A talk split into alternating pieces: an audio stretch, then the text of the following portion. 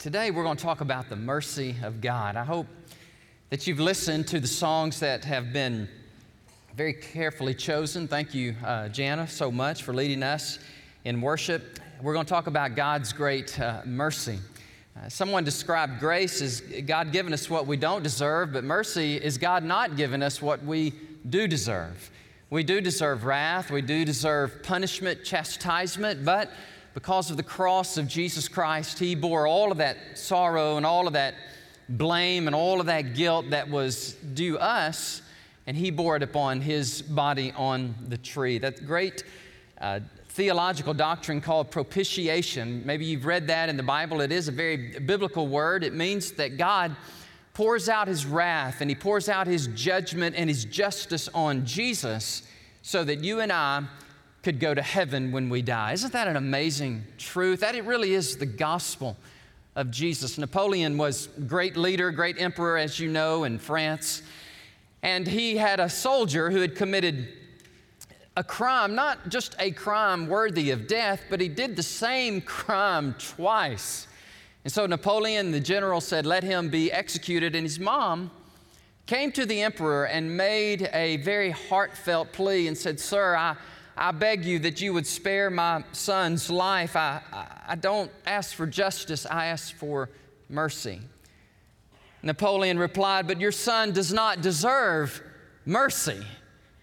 To which the mom said, Sir, it would not be mercy if he deserved it. And mercy is all I ask for. And Napoleon was so moved by this mother's intercession that he granted the pardon for this twice criminal. Whenever I think about mercy, my heart and mind always go to the cross of Christ. And today we're going to, to focus on that, but we're also in the book of Nehemiah.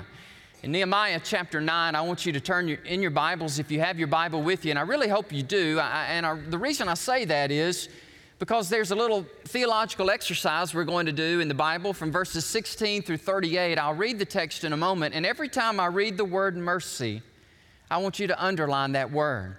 You say, well, it's kind of hard to do with my Bible app. And that's why I said, you know, it, it's probably a good idea to bring your, bring your Bible to, to church. I don't know if you were here last week, but I want to do this again. Does that mean anything to anybody here today? Uh, I am a man under authority. I'm under the authority of God and His Word, and I want to preach His message to you today. So, seven times you should circle uh, the word rakum or rakam or chesed. There are three Hebrew words that we use to translate, really, we translate them all mercy. Mercy, mercy's merciful. So each time when we read the text today, when you see that word mercy, why don't you underline it and you'll understand better why I've entitled the whole sermon God's Abundant Mercy and also why we are focusing on God's great mercy today here uh, in our church. So let me pray for you before we read the word if you'd bow your heads and close your eyes for just a moment, let me go to the Lord in prayer with you and intercede on your behalf and mine. Father, thank you for your word. Thank you, God, for this day, for the privilege it is of being in a great country like we are in, the freedoms, Lord, that we have. And God, we're so very, very grateful today. Let it be reverberated throughout the heavens that there are a people on this earth that are eternally grateful for a benevolent, gracious God full of mercy full of grace, full of compassion. Thank you, Lord, that in Christ we have been liberated. In Christ, all of our shame and our guilt and the sins that we have committed, been born in the body of the Savior, nailed to the cross, and then raised from the dead on the third day. And oh, Lord, all you tell us to do is believe on Him, trust in Him, and all of our sins are forgiven, and we can live an abundant life here on this earth, but also and eternal life in heaven. God, I ask you, Lord, to speak to people's hearts today. Lord, surely with this many people in one building and so many others watching and, and listening through the live stream, I, I pray that wherever those people may be, God, driving along the interstate or maybe in another country, in another state, would you just speak to them, Lord, and speak to us that we would encounter the very mercy of God today. Lord, may it encourage people today some come, Lord, very tainted, very sinful today, and they think, well, you know, surely God can't forgive me, or God, he, he, surely He's just going to punish me and I'm just going to get what I deserve. God, today, I pray that that person, whoever she may be, or whoever he may be, they may say, Oh, but thank you, God, that in you I find grace, and in you, God, I find mercy. Please forgive me, oh God, and help me, Lord Jesus, to go and sin no more.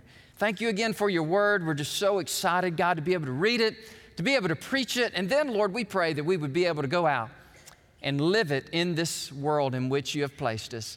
In Jesus' name we pray. Amen. So just keep in mind there, there's three uh, Hebrew words. The first one you'll see it in verse 17, rakam, and then verse 19, rakum, and then in verse 31 you'll see chesed.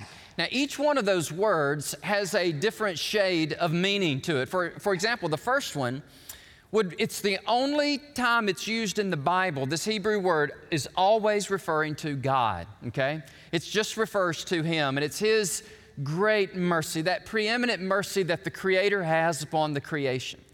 Uh, the second Hebrew word, it's, it's interesting because in verse 19, when it's used in the first time, this refers to the, check this out, church, to the mercy that a mom has for her baby in the womb.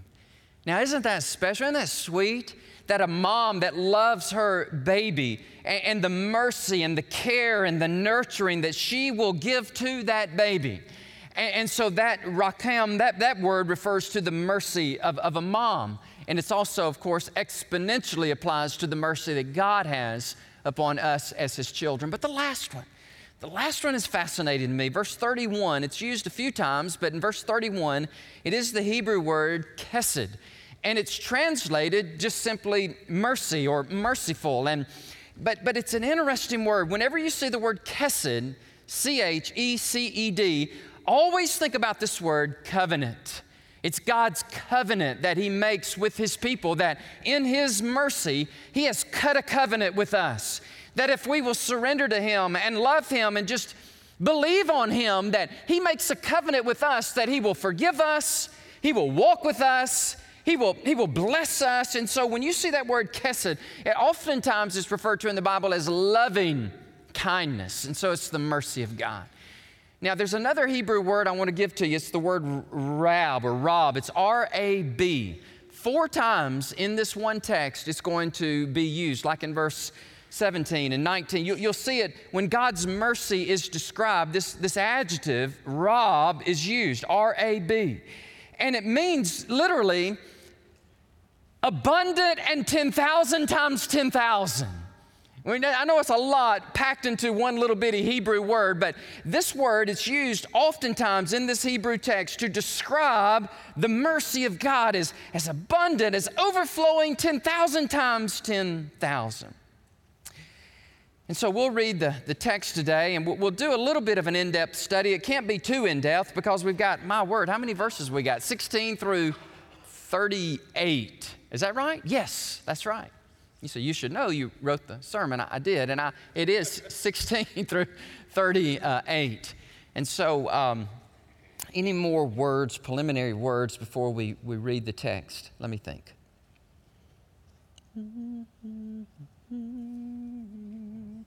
Yeah. So when we read it, just be patient and bear with me because I'll just read it and make comments. This is in homiletics, this is called a homily. This is where I'll just read the text and make a few comments on the text.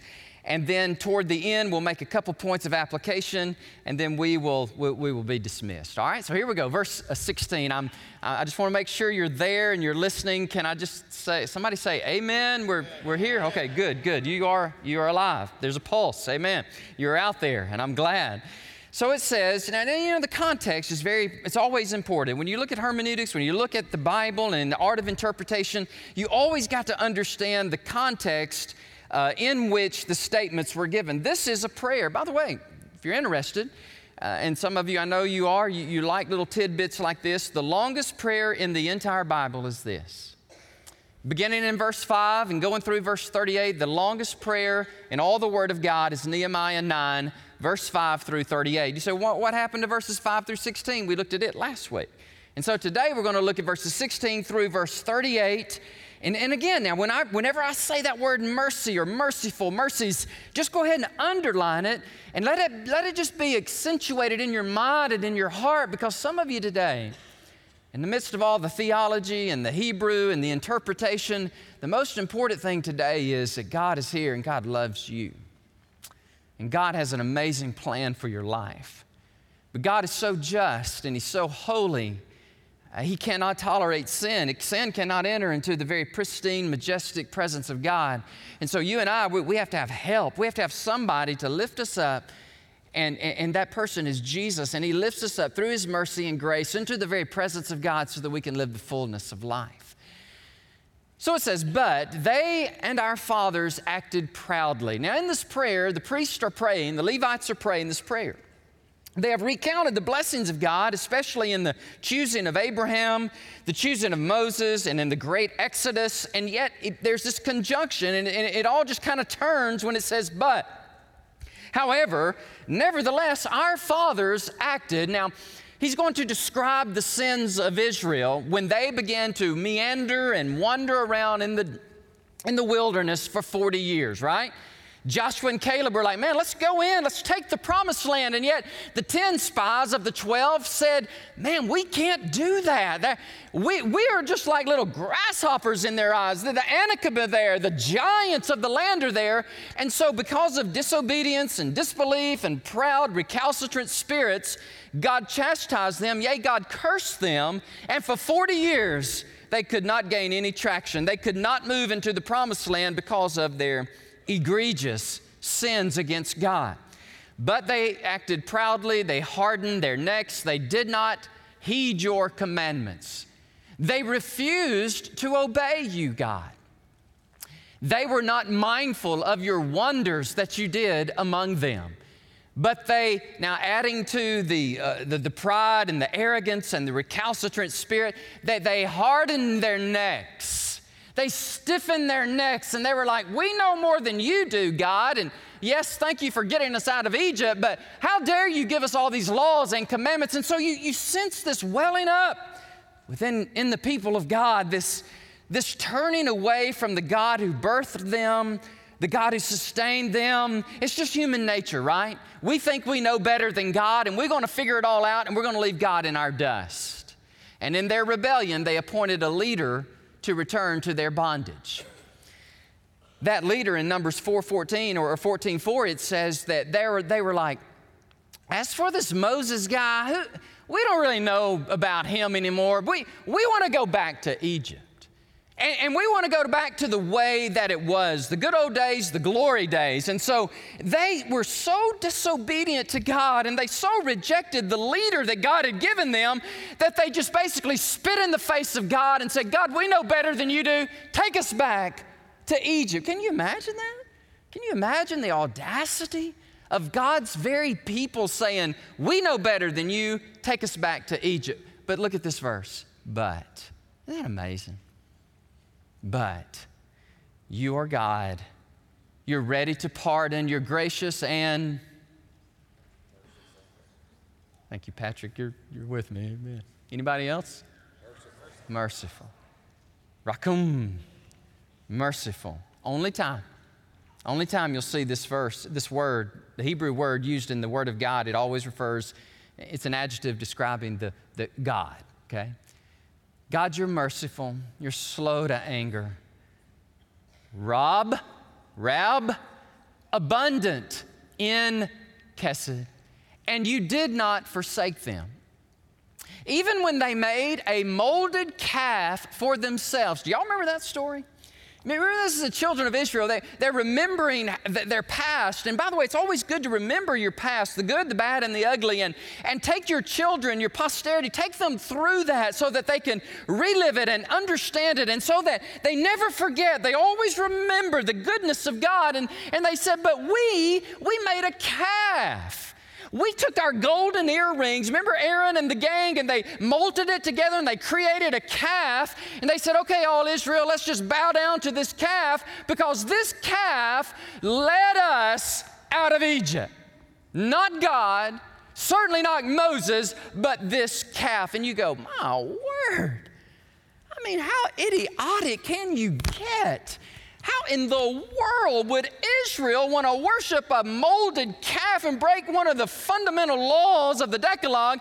You shall have no other gods before me, you shall make no graven images, and yet there they are in Exodus 32 making a calf. And they said, This is your God that brought you out of Egypt. And they worked great provocations. That word provocations, by the way, means to abuse. Isn't that tough? They abused God, they provoked God. And they just say, God, we, we know better than you do. But look at here, here it is again, verse 19. Yet, however, nevertheless, in your rob, your Rab, R A B, Rakum, in your mercies that, like a mom has for her baby in the womb. God, that's, that's just who you are. You, you, are so merciful. You did not forsake us in the wilderness. Even though we sinned against you, God, even though we were worshiping a calf, even though we were ready to pin Moses up against some rock somewhere and kill that joker, I mean, yet, God, you were kind to us and you gave us a pillar of the cloud that did not depart from us by day, and the same pillar of the cloud or, or on the road by night, by fire, to show us light and the way that we should go. Remember this? This is all this prayer, by the way. This is 440 or 430 uh, BC. These things happened, you know, hundreds and hundreds of years before, and yet they are recounting them. They are remembering them. Why? Because they're in a tough way. Israel in 430 BC, I mean, they are, they are under the very mighty hand of Artaxerxes, the king of the Medes and the Persians, and they, they are foreigners, even though they're back in their homeland. They're, they just now rebuilt the temple, they just now completed the wall around Jerusalem, but they are under, they are subservient, they are vassals, they are underneath the firm fist and the imprint of Artaxerxes, and they're like, God, how did we get here? How did we get in such a mess? And oh, I know how we got here. The same way our forefathers got to where they got. You told us what to do, we blatantly disobeyed you, and we now reap what we have sown. But God, you gave us your good spirit. And I love this, by the way. I love this terminology, this phraseology here. He says, These Levites are just praying, pouring out their heart to God. God, you gave us your good spirit to instruct them, and you did not withhold your manna from their mouth. Did y'all catch that right there? God's given spiritual provision through the Holy Spirit, and He's giving physical sustenance through the very food, the manna in their mouth, and you gave them water, God, for their thirst. 40 years, right? 40 years was the curse. I mean, the curse of God, God cursed the people. You're like, Moses, you lost your cool. You people, you're full of pride and arrogance. And so the hand and the favor of God has withdrawn from his people, and I'm going to protect you. And I'm not letting anything happen to you, but this, this group's got to die out before the new group goes into the promised land. And for 40 years, you know, I sustained them in the wilderness. You didn't lack anything. Have you ever seen this verse before?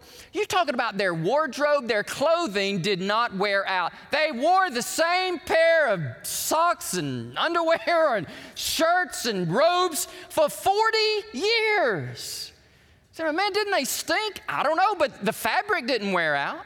And their feet did not encounter blisters for 40 years. Even God, in his punishment, God's continued to sustain them and, and give them grace. Isn't that amazing? That's, that's mercy.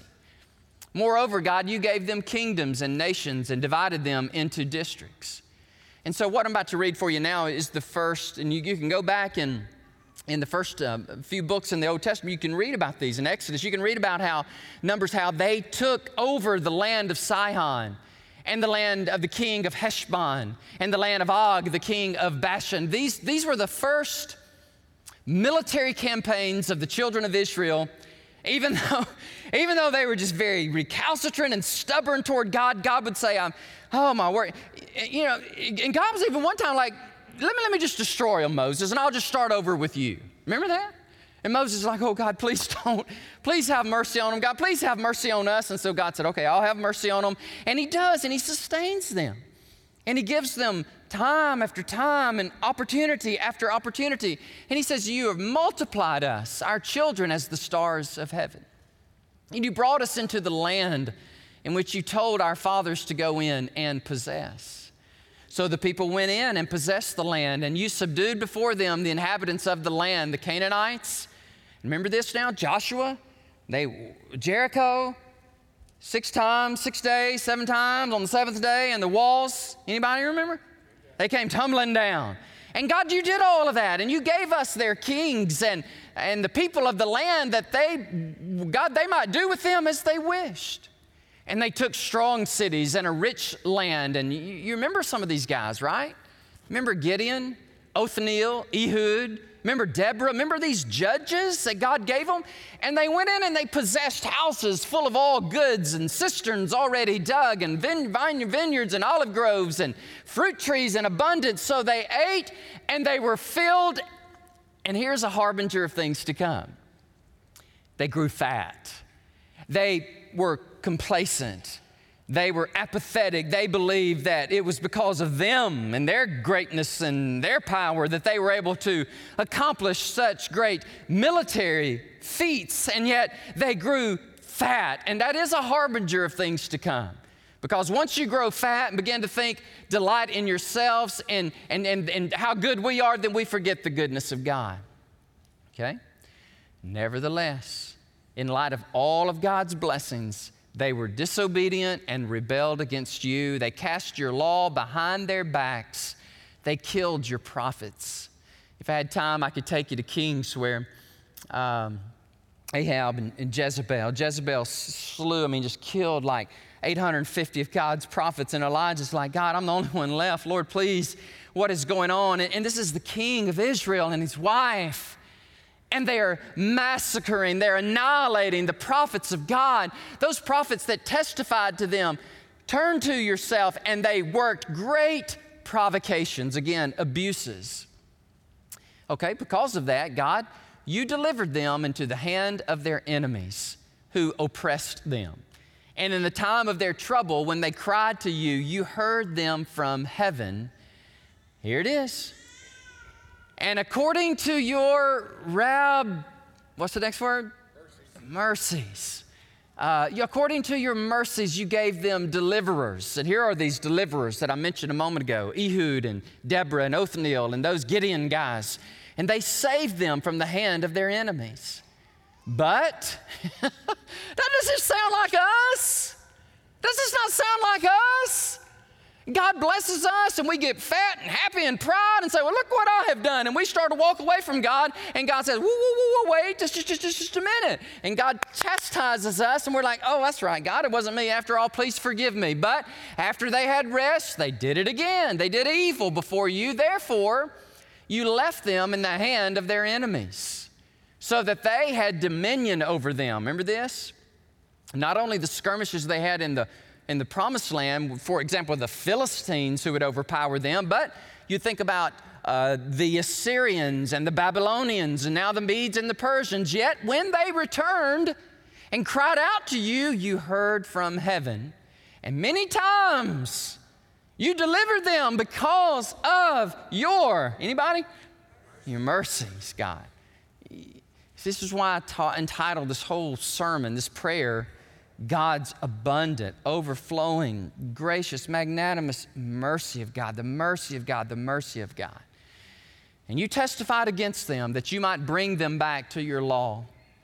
God would send good prophets, right? He would send men of God who would tell them, don't go that path, and yet they would reject God, reject the man of God, and they would act proud, and they did not heed your commandments, and they sinned against your judgments, which on these judgments, if a man just does the judgment and the commandment of God, he will be blessed, he shall live by them. But they shrugged their shoulders. Now I want to stop right there for just a minute because I got a modern day analogy for you. So we're, we're talking about stiff necks, shrugged shoulders. I mean, these, these proud spirits. It's kind of like teenagers, y'all bear with me just a minute. I know y'all get a, y'all get a bad rap. You deserve some of it, but just bear with me for a moment. If you have teenagers in your house and you say to them, hey, honey, son, sir, go clean your room, please. You, you, you, you broke like 10 uh, glasses. I don't know what you were doing in there, but there's glass, there's shards of glass all over your room. And so, as your dad and as your mom who birthed you into this world, we give you the kind command to go and clean your room. And your daughter and your son say no. And they just, they stiffen their neck and they, y'all ever seen that happen? The shoulders go, yeah.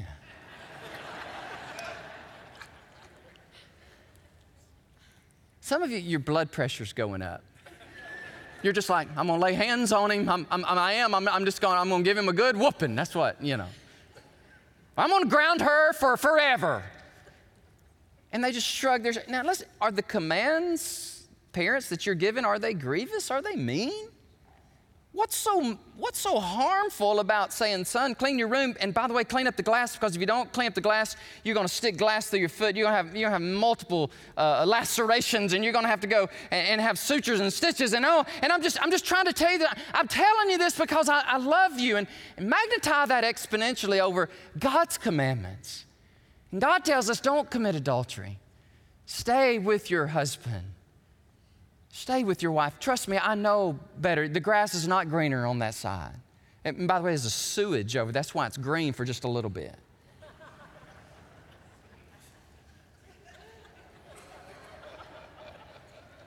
Uh, honor me with your tithes and your offerings. And when the house of God is open, go and pray to me and worship me with, worship me with, with your people. And, and, but I don't have time for that, God, and I certainly don't have money to give you. And God's like, no, no, no, no. Trust, trust me.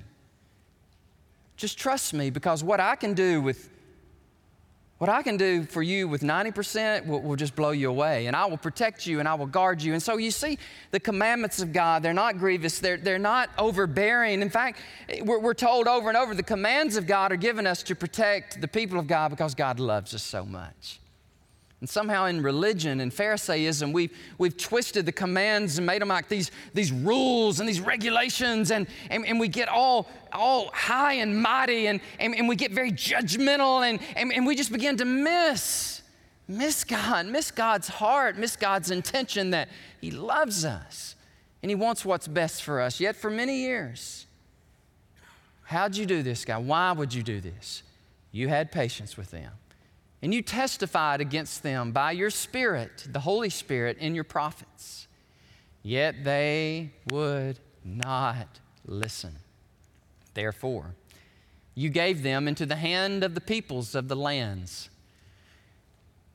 Uh, the land, the peoples of the lands, uh, that would be the Assyrians and the Babylonians. Nevertheless, in your great, anybody? Mercy. Mercy. Like the seventh time, sixth or seventh time and great, Rab, R A B. Remember 10,000 times 10,000, prodigious, large, huge. That's, that's God's great mercy. You did not utterly consume them nor forsake them. Why? Because you are God, you are gracious, and now watch this before you go to the next verse. Rakem is used in the first part of the verse, but Kesed is used in the second part. You say, but that's just two English words. What, what's going on here? Well, the writer here is, is cluing us in. Nehemiah is cluing us in on something here that, the, there's a nuance here, there's a beauty here. There's a merciful God who makes covenant with his people. And he does that because he loves us and he wants what's best for us. And I will be your God and you will be my people. And you're God and you're gracious and you're merciful. Verse 32 says, Now therefore, our God, the great, the mighty, and the awesome God who keeps covenant and mercy. Do not let all the trouble seem small before you. Now, one writer I read in my study this week, he said, Dr. Yamauchi, he said, at this point, that the history turns to supplication for the present the history and the past and the lessons learned in the past, there's a transition verse. This is the verse, and now it moves into a supplication and a petition for the present, for the fifth century Jews, the Israelites in Jerusalem under Artaxerxes, Lord, do not let the trouble seem small before you that has come upon us. Okay, you with me? Us. Our kings, God, our princes, our priests, and our prophets, our fathers, and on all of your people. God, we've been dealing with this from the days of the kings of Assyria until this day. Assyria, Tiglath-Pileser, Shalmaneser the fifth, Sargon the second, Ashurbanipal, all of these kings of the Assyrians, God. We know who they are, God. You, they, they punished us, they pressed us down because of our stiff necks and shrugged shoulders and stubborn spirits. God, you rose those kings up and you used them to chastise us. Just like Nebuchadnezzar and, and Darius and Cyrus. You use all these kings, God and you use them because they're like pawns in your hand. The, the heart of the king is, is like a river of channel, and God turns it wherever He wishes. Let me tell you something, friend. Our God is an awesome God. He controls all the nations and all the kings of the world, and He will move them. He will move them for good or for ill towards His people. He just will. That's how He is. He's just that awesome. He's that powerful. However, you are just in all that has befallen us, for you have dealt faithfully, God, but we have done very, very wickedly. Neither our kings, nor our princes, our priests, nor our fathers have kept your law. From the politician in the White House to the preacher in the church house, God, we have turned our backs on you. And God, we, we've got what we deserve. Nor have we heeded your commandments and your testimonies with which you testified against them. For they have not served you in their kingdom, or in the many good things, God, that you gave them, or in the large and rich land which you set before them. I have to be honest, when I read that, I thought of our country. I thought of America. You're talking about a bountiful, large, blessed, rich land. Is there, has there ever been a nation so enormously blessed from border to border than these United States of America? Let me just give the answer to that question no. No. God shed his grace on thee. Yes, he has. And how many times have we said, yeah, but, and then we turn and we drift away from God? Listen, I, I know this text was not written to you. But this text was written for you. Yeah, but that's just the Bible and that applies to, oh, time out.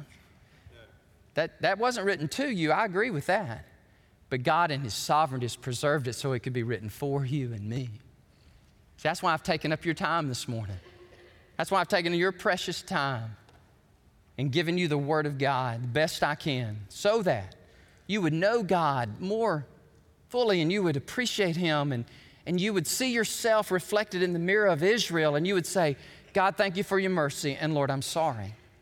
So here we are, servants today.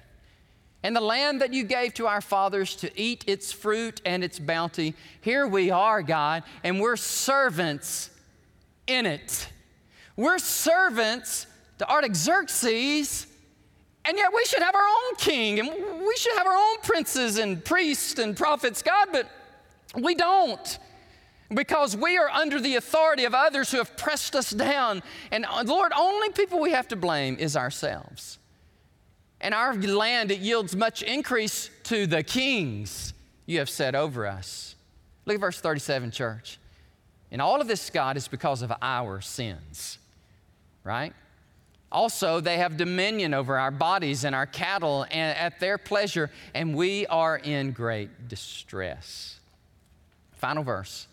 And because of all of this, we, the Levites in 430 BC in Jerusalem, our forefathers have come out of Babylonian 70 years of captivity, but we today, we make a covenant, we cut a covenant and we write it out today before you, God, our leaders, our Levites, and our priests, and we seal it. And we say, This day, God, we are your people. We are recommitting our lives to you, oh God. And we want to keep your laws and your commandments. See, that's, that's how Nehemiah 9 ends. The revival at the Watergate begins in 8 1 and it lasts these seven days through the Feast of Tabernacles. And then it culminates in all the people coming together the politicians and the preachers. They come together, they agree on this one thing that we have forgotten God, we need God, we're going back to God, and God, here we are. What if we were to do that as a nation? My, my, my. Wouldn't that be amazing? You know, politicians and preachers can't, they can't agree on anything. It's the funniest thing, it's the craziest thing. And yet we have so much more in common than we do that separate us. Two things I want you to take away from this uh, text today. Number one, God is holy and just, and God is merciful. You say that's like four things, but no, it's just one thing. God is holy and just, and God is merciful, okay? Number two, you and I are sinful, and we need God's forgiveness. And those are my two points. And you say those are the fastest two points, Brother Danny, you have ever, ever shared in your ministry. And you would be right. So, President Calvin Coolidge, um, true story, was in a hotel. And he was robbed. A burglar got past the Secret Service, slipped through the hotel room, and Calvin Coolidge, he, he, this, this, this burglar began to steal. And the president said, Excuse me, son. And the boy just, he just startled him. And he said, Please don't take that gold chain, because that's very important to me. So the burglar put the gold chain down, and so the burglar then grabbed the, the president of the United States' wallet. And, and Calvin Coolidge said, Sir, listen, how much, how much money do I have in there? And the burglar says, You got $32. And Calvin Coolidge says, I tell you what, I give you the $32, you just give my wallet back to me. And he did. And then what happens next is mercy. The President of the United States says, Son, what are you doing? And he said, Well, sir, I'm broke. I'm a college student, and I don't have money to pay my hotel bill, and so I'm robbing you. And he goes, Okay, I get that. You, have robbed me of $32. Do you know who I am? he said, Young man, let me, let, me, let me encourage you with this. You take the money as a loan, and I want you to pay me back one day. And by the way, go out the same way you came in, or the Secret Service will have your hide, young man. You with me? And he did. And by the way, that young man did pay back the president of the United States those $32. What if you were the president? What would you have done? You'd be blowing the whistle. You'd be throwing things at him. You'd be, you'd be laying hands on him. And I, I tell you guys, I share this story with you out of conviction. I don't know what I would have done. But the president had the wherewithal to extend mercy and Napoleonic, if you will, if you remember the first part of the sermon, grace and mercy instead of wrath and chastisement. So, I don't know what God has said to you through this story, this, this true story, this Levitical priestly prayer, but there's just so much there. There's, there's so much doctrine and, and, and theology, but I, I hope more than anything, this is what you take away. You take that elderly man crafting that cross, and you have Peter Furler and the Newsboys saying the cross has the final word. Evil may come in the darkest night, but the cross has the final word. Let, let me close my sermon with a true story. I think it was three, three weeks ago. My son, my, my middle child, Bryant, he's a, he's a pastor, he's a preacher uh, up in Dallas, and he he'll send me these texts and he'll go, Oh, Dad, this song is amazing. You need to listen to this song and download it now. And, and I usually do. And, and Claudia, I usually send those to you. I mean, that's just how, how we roll. Claudia likes good Christian music, and I'm sure Mike does too. But Claudia, I send them to her, and she goes, Thank you, Pastor. I'm going to download this. Well, Brian does this to me, and I'm, I'm, I'm and I'm driving and I look down at my phone and say, oh, that's Bryant's got another song. And I pull up where I normally park and I get out. And, and three weeks ago on a Sunday, like every Sunday, I'm, I'm, and I'm running. I'm ready to go. I'm preaching, I'm praying, I'm excited. And I go into the, the office. But right before I go into the office, on my radio, XM radio, it says, there's this song playing. And I'm going, wow, that is an amazing song. And I just stop and I just, I just listen to it, and it's, cross has the final word. I just keep listening. I said, man, that's good. And so I, I, I run into the, to the office and I said, I need to tell Brian about this song. I, I need to text him and tell him there's a new song by Newsboys brought old Peter Furler back, and it is amazing. And so I go to text Brian and I go, wait a minute. it's the same song. He just texted me. Same song. And I just kind of chuckled. Then I was like, God is so kind, isn't He? God is so sweet. God loves His kids. God takes care of His children. If you're here today and you'd say, I, I don't know this God, I really don't. All I know is there's a deity up there somewhere and He's got a He's got a laser beam in one hand, he's got a hammer in another, and he's just waiting on me. As soon as I mess up, he's going to pulverize me, he's going to obliterate me, and it's going to be the end of me. And I just want to tell you something you don't know our God. Even in the Old Testament, and Marcion, the heretic in the first century, said the God of the Old Testament is different than the God of the New Testament. Well, he was a heretic. It's the same God. Yahweh is gracious and merciful and kind, abundant and abundant, abundant, full of mercy.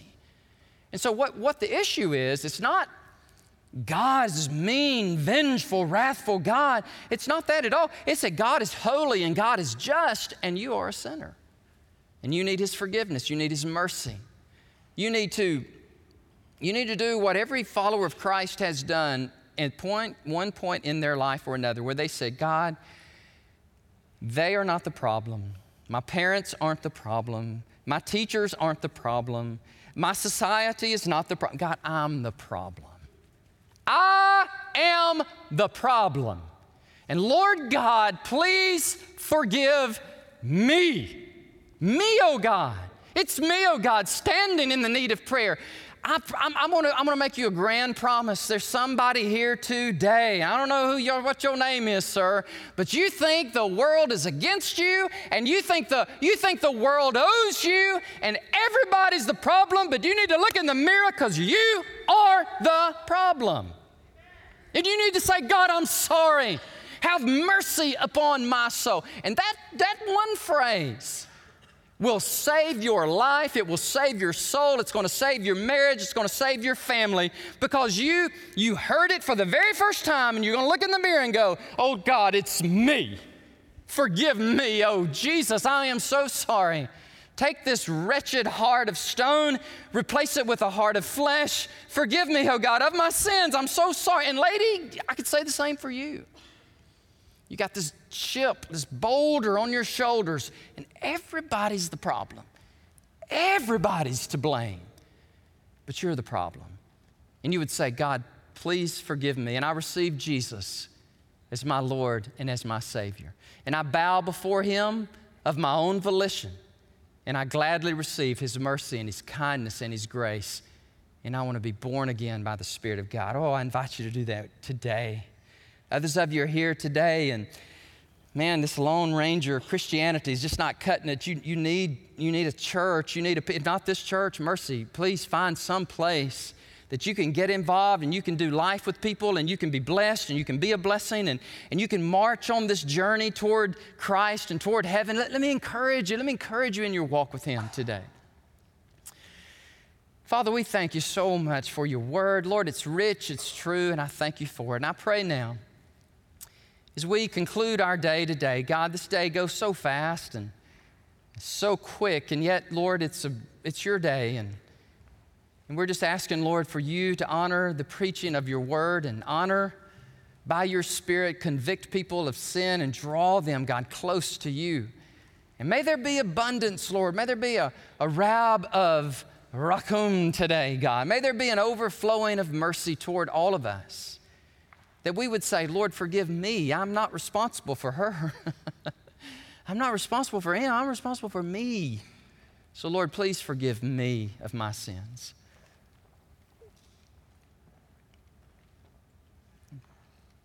God, do a work in our church.